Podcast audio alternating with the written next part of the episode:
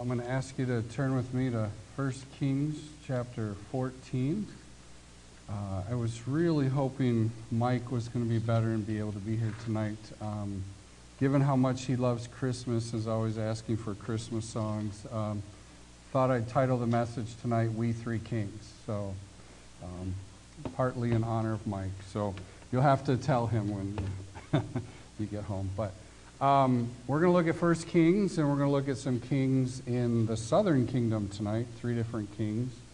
And uh, before we go there, though, let's just go ahead and go to the Lord in prayer and ask for his help tonight.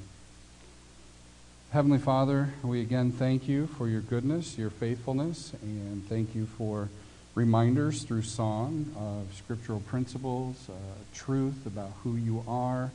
Uh, we thank you, Father, that you are faithful, even though mankind is sinful and growing worse. Uh, we thank you that you are in control. You uh, limit mankind's sinfulness for your purposes and your timing, and you ultimately are going to bring an end to it. And we definitely look forward to that day. But until that time, Father, encourage us with your word and your faithfulness in spite of the sinfulness of mankind. And give us understanding, we pray, as we look at 1 Kings tonight. In Jesus' name, amen.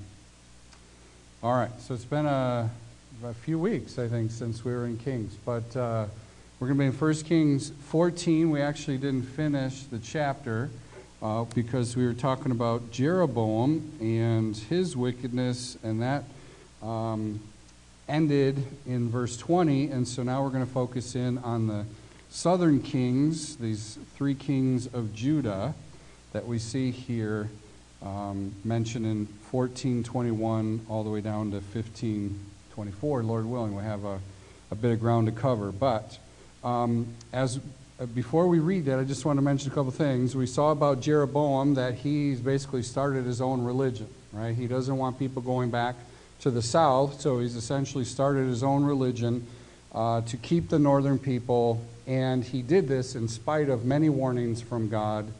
Um, and signs, and yet he did not repent. He continued on in his wicked ways. Um, and ultimately, the northern kingdom is going to spin out of control and o- eventually be taken over by the Assyrian uh, country of Assyria in 722 BC. But we see here the southern kingdom, um, though they didn't pull out of the union, so to speak, they were the ones left behind and were therefore the legitimate kingdom, we're going to find that Judah is not much better off, actually. Um, so, Judah has a lot of problems and is heading towards destruction, though that path of destruction is a little bit slower than it is for the northern kingdom. Um, but let's look at the first king. Our first king we're going to look at tonight is Rehoboam, who we've met before but uh, we'll be revisiting uh, the summary of Rehoboam's rule in Judah. So let's go ahead and read 21 to 31 and uh, review uh, what it says there. It says, Now Rehoboam, the son of Solomon, reigned in Judah. Rehoboam was 41 years old when he became king, and he reigned 17 years in Jerusalem, the city which the Lord had chosen from all the tribes of Israel to put his name there and his mother's name was Naamah the Ammonitess. Judah did evil in the sight of the Lord, and they provoked him to jealousy more than all that their fathers had done with the sins which they committed. For they also built for themselves high places and sacred pillars and asherim on every high hill and beneath every luxuriant tree. There were also male cult prostitutes in the land. They did according to all the abominations of the nations which the Lord dispossessed before the sons of Israel. Now it happened in the fifth year of King Rehoboam that Shishak, the king of Egypt, came up against Jerusalem. He took away the treasures of the house of the Lord and the treasures of the king's house, and he took everything, even taking all the shields of gold which Solomon had made. So King Rehoboam made shields of bronze in their place and committed them to the care of the commanders of the guard who guarded the doorway of the king's house. Then it happened as often as the king entered the house of the Lord that the guards would carry them and would bring them back into the guards' rooms. Now, the rest of the acts of Rehoboam and all that he did, are they not written in the book of the Chronicles of the Kings of Judah? There was war between Rehoboam and Jeroboam continually, and Rehoboam slept with his fathers and was buried with his fathers in the city of David. And his mother's name was Naamah the Ammonitess, and Abijam his son became king in his place. So, we meet here Rehoboam, and we're going to see how Rehoboam's reign was not successful it was uh, problematic. And uh, one of the reasons we see right from the beginning for that is found in verse 21. So let's break down. Verse 21 actually has a lot of substance to it um, as we look at the ungodly influence ultimately in Rehoboam's uh, rule. So let's see, first of all, though, he was the legitimate ruler. He was the legitimate ruler. It says in, in verse 21, he's the son of Solomon. So he is the next one to rule ultimately on the throne of David here, um, his grandfather. And he is the son of Solomon, which, at least for most of Solomon's life, would have seemed to be a good influence. Someone who is wise. But uh, that certainly is not the emphasis of Rehoboam's reign, as we'll see. Um, we uh, also see that he was king over Judah. That's the legitimate right kingdom. He is the rightful heir to the right kingdom. He didn't steal the kingship, he didn't break away. This is the right kingdom, the legitimate ruler here. We also see his life stage. He's at a life stage which is a decent maturity for a person to take on that kind of responsibility. It tells us that he was 41 years old when he became king. Now, there's something that we understand about the human experience that uh, we understand that teenagers are not equipped mentally, emotionally, spiritually to be that kind of ruler. Um, even uh, older teens or young adults, it can be very difficult for someone to have a large uh, responsibility for leadership and rule. We understand that typically, with age, comes maturity and wisdom for people to take on those kind of responsibilities. So, Rehoboam here is of a decent age, 41 years. And that's very similar, I think, to what Solomon was when he took over, and David as well. So he's of a mature age, um, plenty old enough to have learned some wisdom, though we know based on his interaction in chapter 12 that he didn't respond to that situation with wisdom. And notice the length of his reign here. Verse 21 says he reigned 17 years in Jerusalem. Now, sometimes the length of the reign, the rule, may seem significant uh, on whether the king is good or bad. Sometimes the good kings get to reign a really long time, and the bad kings get to reign a really short time. But that's not always a telltale sign. Uh, Jeroboam, who certainly was unprecedented in his wickedness, reigned longer than Rehoboam did. So uh, Rehoboam actually dies before Jeroboam is done being king. Um, but 17 years, and we also see the location. He ruled in Jerusalem. Now, notice what it says about Jerusalem. This is significant, especially in light of what comes in the next verses. It says, He ruled in Jerusalem, the city which the Lord had chosen from all the tribes of Israel to put his name there. Now, I believe that is a very, very purposeful emphasis by the writer here because of what it then says in verses 22 to 24, where there's an unprecedented idolatry that takes place. So he's pointing out how he's reigning in this city where God has put his name there, and yet they have unprecedented idolatry, sinfulness uh, described there in verses 22 to 24. But we'll get there in just a minute. I want to draw your attention to this negative influence. Did you catch what it was? Verse 21 at the very end, and it says, And his mother's name was Naamah the Ammonitess. Did you notice that that was mentioned in verse 31 as well? About Rehoboam? I think that's significant to indicate that she was an influential person in his life. And we know that. Uh, there are several ladies like this that are mentioned. In the mention of the kings, it, it, it, will mention their mother's name, so that in some sense we have genealogy understanding, but I think also it's an indicator that they were an influential person in the kingdom. And we see um, later on how Athaliah was a uh, queen and then the queen mother, and essentially then his grandmother takes over and is trying to wipe out all the, the males um, to take over. So I believe it's significant that she's mentioned twice, indicating that she was an influential person in the life and reign of Rehoboam. And it says that she is an Ammonitess.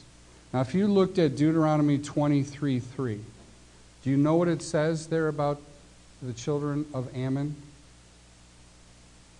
It says they are never to enter the assembly of the Lord. So uh, we have in Deuteronomy 23 3 a stern warning against the Ammonites, anyone ever entering the assembly of the Lord. So that, that again just emphasizes the foolishness of Solomon in choosing a wife from those people that obviously would not bring up a child in the admonition of the Lord, right? So we have an ungodly influence here with Rehoboam. We also have unprecedented idolatry, verses 22 to 24.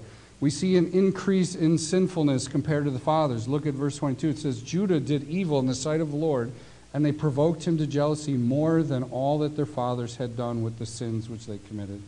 So, interestingly, it's the whole nation that's uh, indicted here. He's pointing out the whole nation of Judah is guilty of this. While there's obviously individual exceptions, the point is the characteristic of the whole nation is that they have abandoned the Lord in their sinfulness. They have done excessively more, it says, than their fathers. Um, it, but it's interesting, it's not just the king. Often it points out how the king led the people into rebellion. But here it points out it's the nation, it's not just King Rehoboam. In part, I think that's significant because it's foreshadowing what's coming for the whole southern kingdom. The problem of their sinfulness and the path of destruction they're on is ultimately going to live longer than Rehoboam it's going to continue after him. And he is just the, the first king after Solomon where this is true and it's a pattern where it's going to continue. Now, if you were to look at Second Chronicles 12:1, we see there that Rehoboam also chose to do evil. It's not just that he had a wild, rebellious nation that he couldn't control, but it tells us there that initially, when Rehoboam took over, he initially seemed to obey the things of the Lord and follow the law. But once he became strong, it says he abandoned the law. So Rehoboam was clearly doing evil as well. But interestingly, there is this indictment on the whole nation of Judah, not just the king. And I think it's because it's foreshadowing the tragic end that's coming for the southern kingdom as well. So, in, in other words, there's lots of bad reading ahead. So, um, we, we see this worse than previous. It's evil in God's sight, and they've provoked him. But we also notice they increased false worship. Look at verse 23. It says, For they also built for themselves high places and sacred pillars and asherim on every high hill and beneath every luxuriant tree. Again, emphasis on two opposites the high hills and beneath the trees. The idea is it's pervasive, it's everywhere. Idolatry flourishes under the rule of Rehoboam. So we have great wickedness, increase in idolatry, increase in prostitution as well, we're told, perverted worship, uh, mixing immorality with worship. And notice verse 24, the second half, what it says there. They did according to all the abominations of the nations which the Lord dispossessed before the sons of Israel. So think about that. God removed the Canaanites because of their idolatry. And the children of Israel have gone on and imitated that same kind of uh, perverted, immoral worship that caused God to thrust those people out of the land. So, what's the obvious implication that's coming for Judah? He is going to boot them out of the land as well because of these same sins. So, we have unprecedented idolatry here under Rehoboam. We also have them under judgment. Notice uh, verses 25 to 28. It says, Now it happened in the fifth year of King Rehoboam that Shishak, the king of Egypt, came up against Jerusalem. So uh, here, the kingdom of Egypt, friendly during the initial stages of Solomon's rule, already now here, only in the fifth reign of Rehoboam, comes up against Israel. And what do they do? Verse 26 They took away the treasures of the house of the Lord and the treasures of the king's house, and he took everything, even taking all the shields of gold which Solomon had made. So the king of Egypt comes up, takes away many treasures even the golden shields that Solomon had made. Now, notice how they try to fix this. What do they do? Do they repent? Do they seek the Lord? Do they ask for his forgiveness and help in the situation? No. What do they do? They replace the gold shields because we got to have pomp and circumstance, right? Uh, we've rejected the Lord and we've turned away from him and we're losing uh, his blessing. The glory's fading away. What do they do? They try to replace it. Verse 27 with bronze says so king rehoboam made shields of bronze in their place and committed them to the care of the commanders of the guard who guarded the doorway of the king's house. Verse 28 then it happened as the king entered the house of the lord that the guards would carry them and would bring them back into the guard's room. It's kind of pathetic as you read this. It's like they've abandoned the lord. They've done unprecedentedly evil compared to their forefathers and they have all this treasure stolen, these golden shields, and then he will replace them with bronze and then continue to act like nothing's changed. They're missing the point, aren't they? The blessings of God are leaving them. They've abandoned the Lord, so he's bringing judgment on them, and they just try to go on as if nothing changed. Foolishness of mankind, isn't it? This is an initial judgment of the Lord on Judah. And again, if we were to look at Second Chronicles chapter 12, why don't we just do that real quick?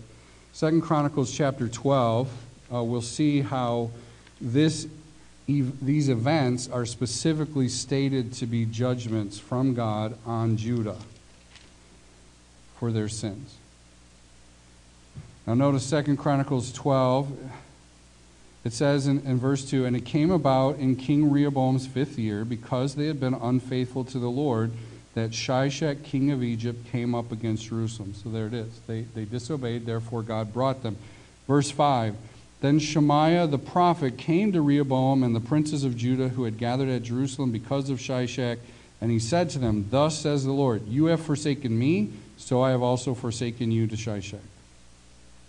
There it is. God's judging them because of their unfaithfulness. They've abandoned him, so he's bringing judgment, and we have this symbolic representation of the glory departing. The gold shields are gone, they replace them with bronze, and they continue to do this, this formula of bringing them out and then putting them away as if they're valuable compared to what they had, and as if nothing changed. They failed to understand and failed to repent. We also see uh, Rehoboam's unwillingness ultimately to accept God's decision to split the kingdom, um, because we saw this initially in chapter 12, and we, we see here at the end of chapter 14 how he continues to fight with Jeroboam and trying to take back the north. It says in verse 29 now, the rest of the acts of Rehoboam and all that he did, and are they not written in the book of the Chronicles of the Kings of Judah? There was war between Rehoboam and Jeroboam continually. So we see here a conflict continually between Jeroboam and Rehoboam. Uh, God had said he's giving the north to Jeroboam, and yet Rehoboam continues to have strife and conflict there. Perhaps, uh, undoubtedly, some of it was provoked by Jeroboam as well, in fairness, but um, we see the close of Rehoboam's life in verse 31. It says, And Rehoboam slept with his fathers, and he um, slept with his fathers, and was buried with his fathers in the city of David. And his mother's name was Naamah the Ammonitess. and Abijam, his son, became king in his place. So that takes us then into king number two.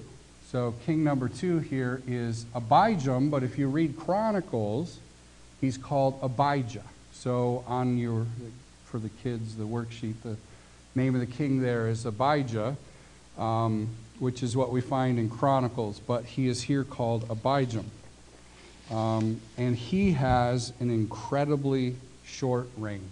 So let's look at verses 1 through 8, which talks about this king and how he also was a sinful king, an unrighteous king, and did not turn the people in the right direction. It says in verse 1 Now, in the 18th year of King Jeroboam, the son of Nebat, Abijam became king over Judah. He reigned three years in Jerusalem, and his mother's name was Maacah, the daughter of Abishalom.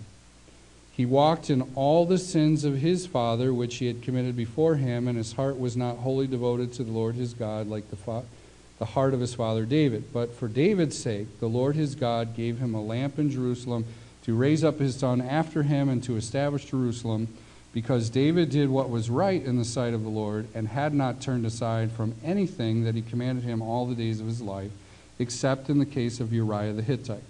There was war between Rehoboam and Jeroboam all the days of his life. Now, the rest of the acts of Abijam and all that he did, are they not written in the book of the Chronicles of the kings of Judah? And there was war between Abijam and Jeroboam, and Abijam slept with his fathers, and they buried him in the city of David, and Asa his son became king in his place. All right, so very quickly looking at Abijam, very short life. We notice the timing, the timing of his rule. It says in the 18th year of King Jeroboam, uh, he became king over Judah, and he reigned three years. Three years.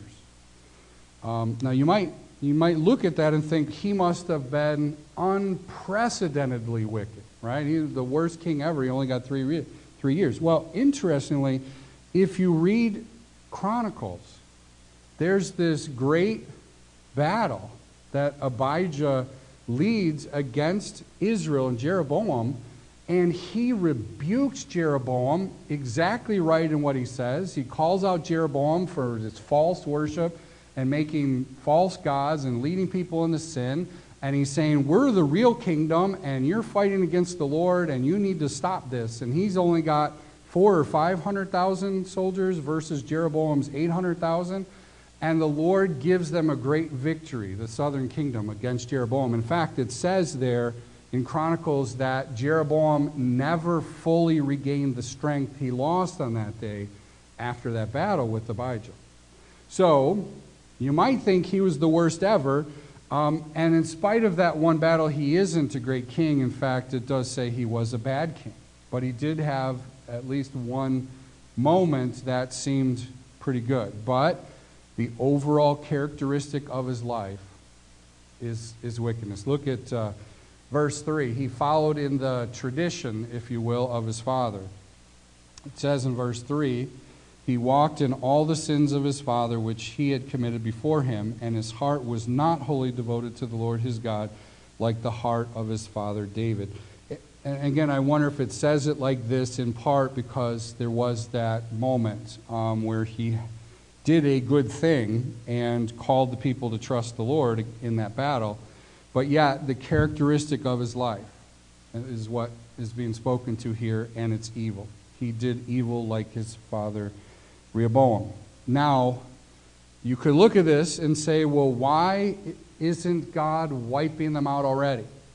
Right? We, we saw in verses 22 to 24 how they are doing evil just like the nations that God kicked out before them.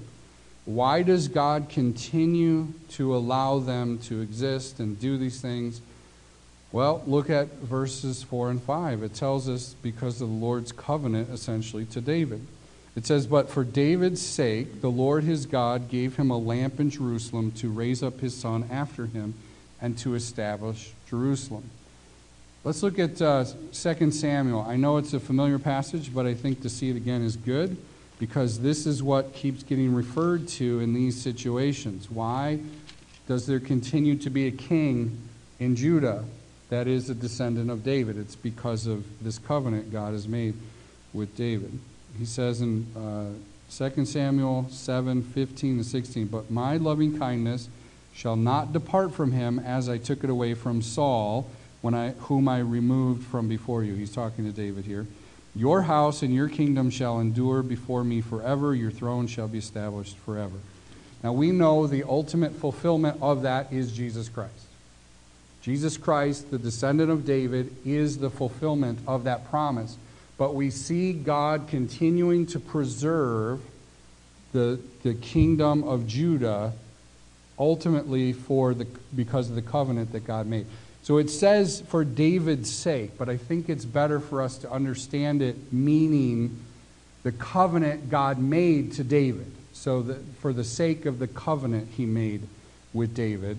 Um, not because David was perfect. In fact, notice, though it does say David is consistent here in verse 5, it does point out David too was flawed. It says in verse 5 Because David did what was right in the sight of the Lord and had not turned aside from anything that he commanded him all the days of his life, except in the case of Uriah the Hittite. So David was consistent in following the Lord. He did have this incident that was a severe problem, and God dealt with him about that. But we have Psalm 51 that shows David's repentance and genuineness and turning in response to God's confrontation through the prophet Nathan with what David had done. And David, unlike his descendants, most of his descendants, David did not go off in idolatry and worship foreign gods. He remained faithful to the Lord. So we see God, therefore, continues to preserve the seed of David, which ultimately was fulfilled in Christ. And we see here ongoing wars, 6 and 7. It tells us there was war. Now it's interesting, it's talking about Abijam, right, or Abijah. It says there was war between Rehoboam and Jeroboam all the days of his life. Why is it talking about Rehoboam? I, I think the point is when he was a young man, he wasn't king yet. He observed his father in constant warfare with Jeroboam, and he ends up doing the same thing. It tells us in verse, uh, verse 7 that uh, there was war between Abijam and Jeroboam in his days too. And then we get to the, the end of Abijam's life here. It says he slept with his fathers. Pretty uneventful mention here, but the characteristic of his rule is that he was wicked. So we have two wicked kings here, two unrighteous kings. In each case, there's an occasional mention of something righteous or something that seems like obedience that they do. But yet, here for our third and final king that we're going to look at today, we're going to see Asa is the exception. He is the good king, he is the positive exception to these three kings. He is the righteous king who actually does at the end of his life do a couple things that aren't right, but the characteristic of his life was that he was obedient. Now let's notice what Asa does in his life. Let's start in verses 9 and 10. It says, And Abijah, or, I'm sorry, so in the 20th year of Jeroboam, the king of Israel, Asa began to reign as king of Judah.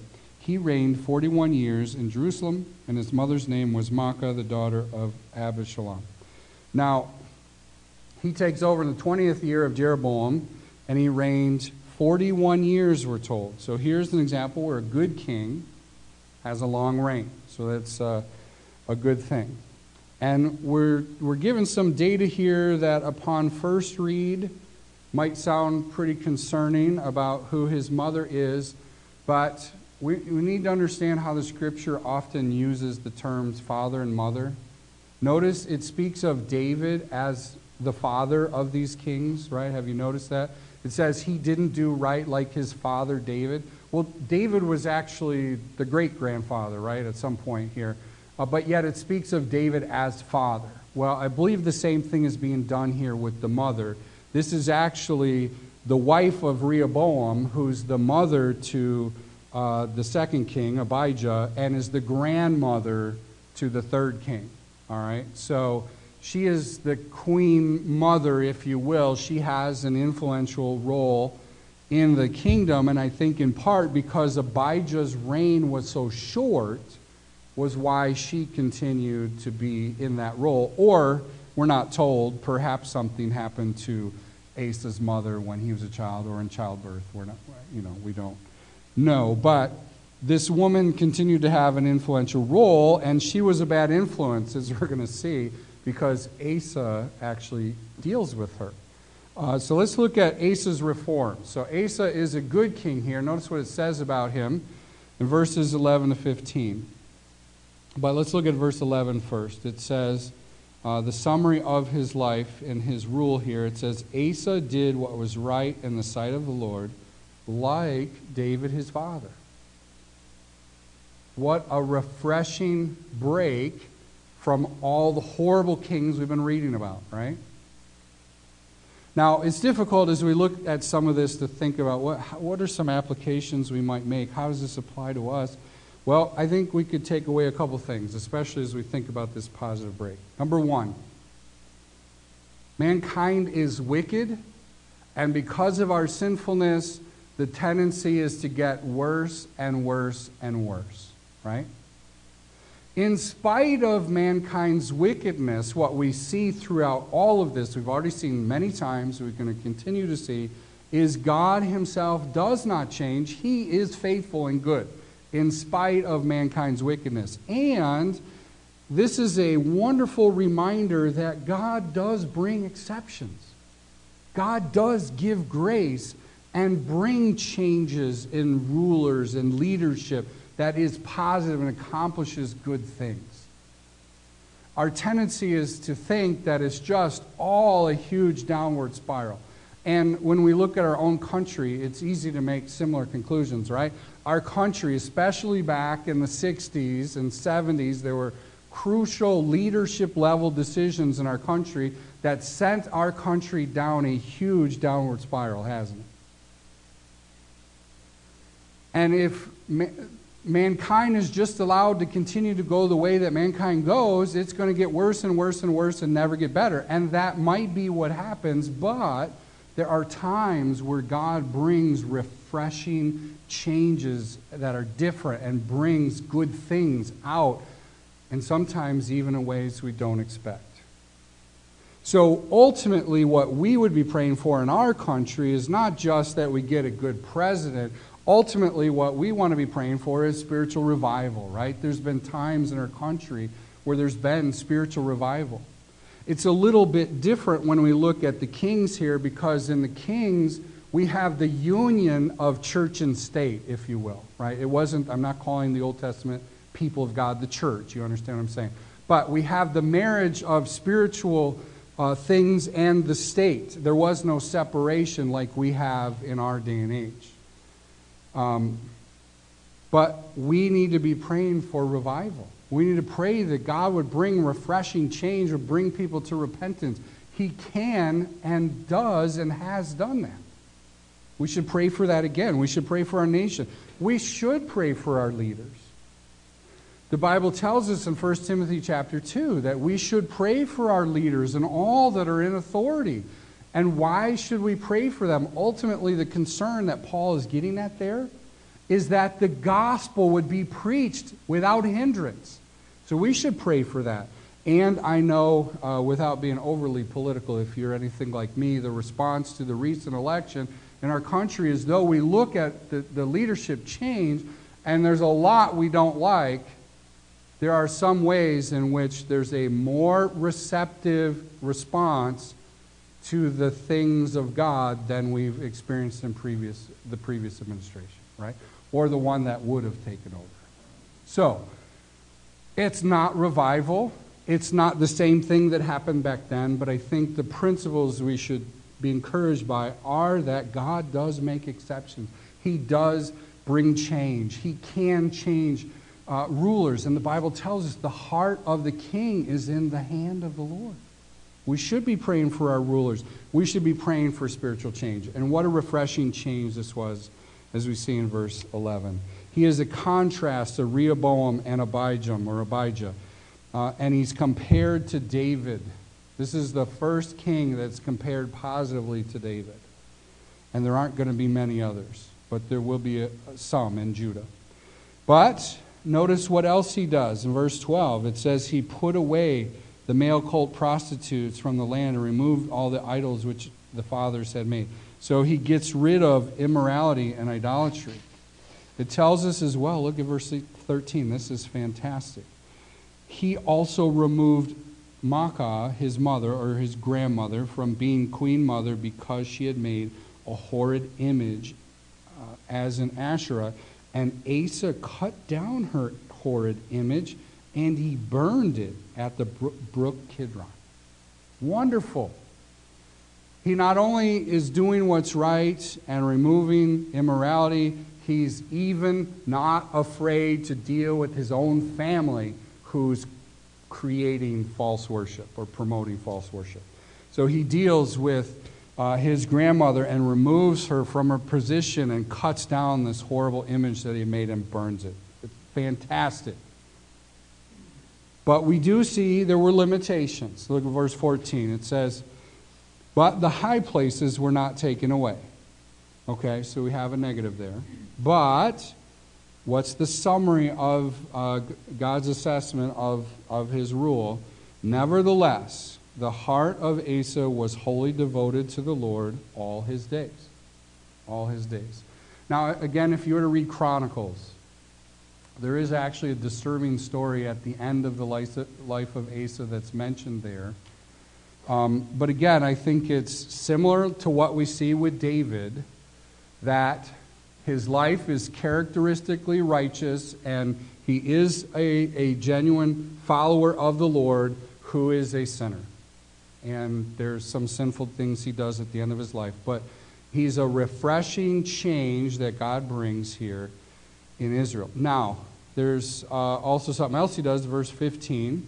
It says that he dedicates treasures to the house of the Lord. It says he brought into the house of the Lord the dedicated things of his father and his own dedicated things, silver and gold and utensils. So, a refreshing change we have here with Asa. But notice also his politics. And this one, maybe not as clear cut, but I think we can take away a couple things. So let's look at uh, 16 uh, down to uh, 22 here. It says, Now there was war between Asa and Baasha, king of Israel, all their days. Now Baasha is the king who follows Jeroboam.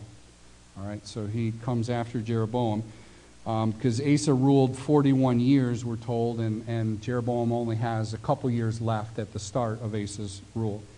Verse 17 So Baasha, king of Israel, went up against Judah and fortified Ramah in order to prevent anyone from going out or coming into Asa, king of Judah. So I don't have the map for you, but basically, Ramah is on the south side of the northern kingdom. So it's a strategic location, and it's also along the road, as I understand, between the north and the south. So it's a strategic location to fortify to prevent people from going to the south. Um, and so that's what he's building up here, we're told. And then uh, verse 18, it says, Then Asa took all the silver and gold which were left in the treasuries of the house of the Lord and the treasuries of the king's house and delivered them into the hand of his servants. And King Asa sent them to Benhadad, the son of Tibramon, the son of Hezion, king of Aram, the Arameans, who lived in Damascus, saying, let there be a treaty between you and me, as between my father and your father. Behold, I have sent you a present of silver and gold. Go, break your treaty with Baasha, king of Israel, so that he will withdraw from me. So Ben Hadad listened to King Asa and sent the commanders of his armies against the cities of Israel and conquered Ijon, Dan, Abel, Beth Maacah, and Chinneroth, besides all the land of Naphtali. When Baasha heard of it, he ceased fortifying Ramah and remained in Tirzah. When King Asa made a proclamation, uh, sorry, then King Asa made a proclamation to all Judah, none was exempt, and they carried away the stones of Ramah and its timber with which Baasha had built, and King Asa built with them Geba of Benjamin and Mizpah. Those were territories in the northern part of the southern kingdom that would be strategic defense locations against the north. So we have here what appears to be a crafty political move. So he has gotten the Arameans to attack the north, which then means they can't work on their building project in the southern part of the northern kingdom, so they have to go fight and defend themselves. And that allows Asa to move in and essentially take away those building materials and reuse them for his own purposes. So From a political standpoint, it sounds savvy, right? And we might look at it and say, well, it worked. But does that mean it was the right thing to do? And this is a question of the have you heard the term pragmatism? Pragmatism essentially is the end justifies the means, right? So if we get a good outcome, it must have been a good thing that we did. It doesn't exactly matter how we get there as long as we get a good outcome. Well, that's what I think we'd have to say about what happened here. So, a couple things to think about. Number one, what did he use to supply his agreement? The treasury of the temple, the things he had just dedicated to the Lord he then reneges on that, if you will, and takes that back and uses it to bribe this guy, right? In fact, there's uh, in Chronicles it also tells us that there was another battle where Asa called on the name of the Lord and the Lord delivered them. And in Chronicles it tells us that Asa did not call on God in this case. So his failure to call upon the Lord and basically trusting in the treasures and trusting in the Aramean king instead of God is clearly not good. We also see that he's urging the king of Aram to break a treaty he already has, right? We've seen in the scriptures, even when the children of Israel make a bad covenant, like happened with the Gibeonites, they were supposed to wipe out the Gibeonites, and they didn't realize they were close. So they were tricked, and they made a treaty with them that they wouldn't kill them. And then they find out they're close, and yet they had to honor the treaty. So, him urging for the king of Aram to break the treaty would also not seem to be good. So, I think this was not a good thing. It was politically slick, you might say and it worked for his purposes, but he did not trust the Lord, and, and that was obviously a bad thing.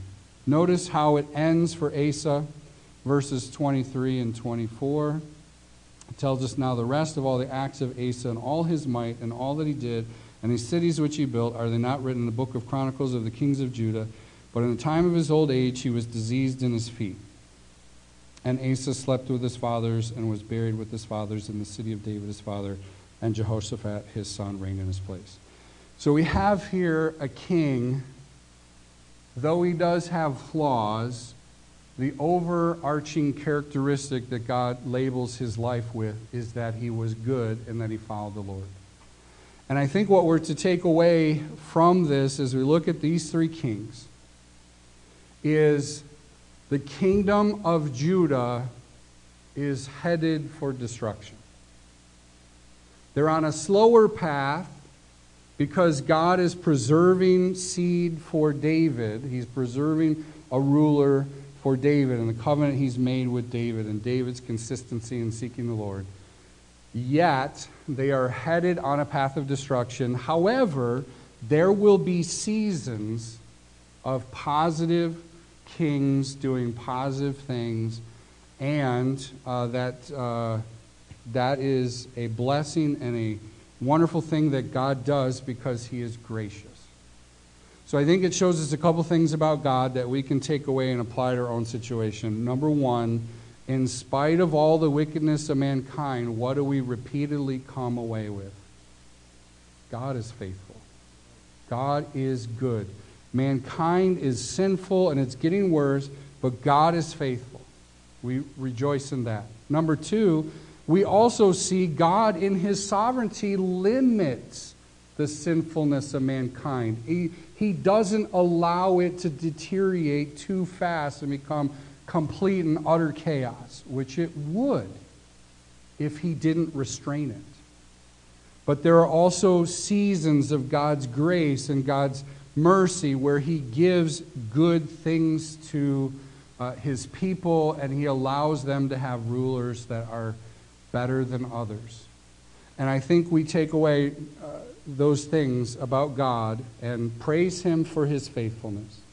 We praise him for his faithfulness. We thank him for his restraining of evil. And we pray, we should be praying for that, if he would continue to restrain evil. And we should also pray that He would give us seasons of blessing. He'd give us rulers who will promote uh, freedom and the ability to share the gospel and allow us to continue to worship as we are and to spread the gospel. So we know ultimately the world is going to wax worse and worse. But we should pray about these things that ultimately God will give us the opportunity to share the gospel and that He'll be gracious in giving us rulers that will allow us to do that and promote good, and He'll restrain the evil. So let's pray. Heavenly Father, we, we sometimes find it discouraging to read about these things uh, because it shows us plainly that mankind is sinful and headed for destruction. Father, thank you for your grace. Thank you for the work that you do in our own lives individually to deter us from evil, to protect us. But we thank you as, as well in how you restrain evil, even in our nation and around the world. And Father, we pray that there would be revival in our country. We pray that there'd be revival around the world. We pray that the gospel would continue to go around the world. and You continue to give us opportunities in this country to send people around the world to share the gospel. Help us as well to be thankful for your faithfulness and reminded of it, and that we would strive to be faithful like you are, to be wholly dedicated to you, that when our time is up, Father, help us to be able to have said about us that we wholly followed you. And we ask these things in Jesus' name. Amen.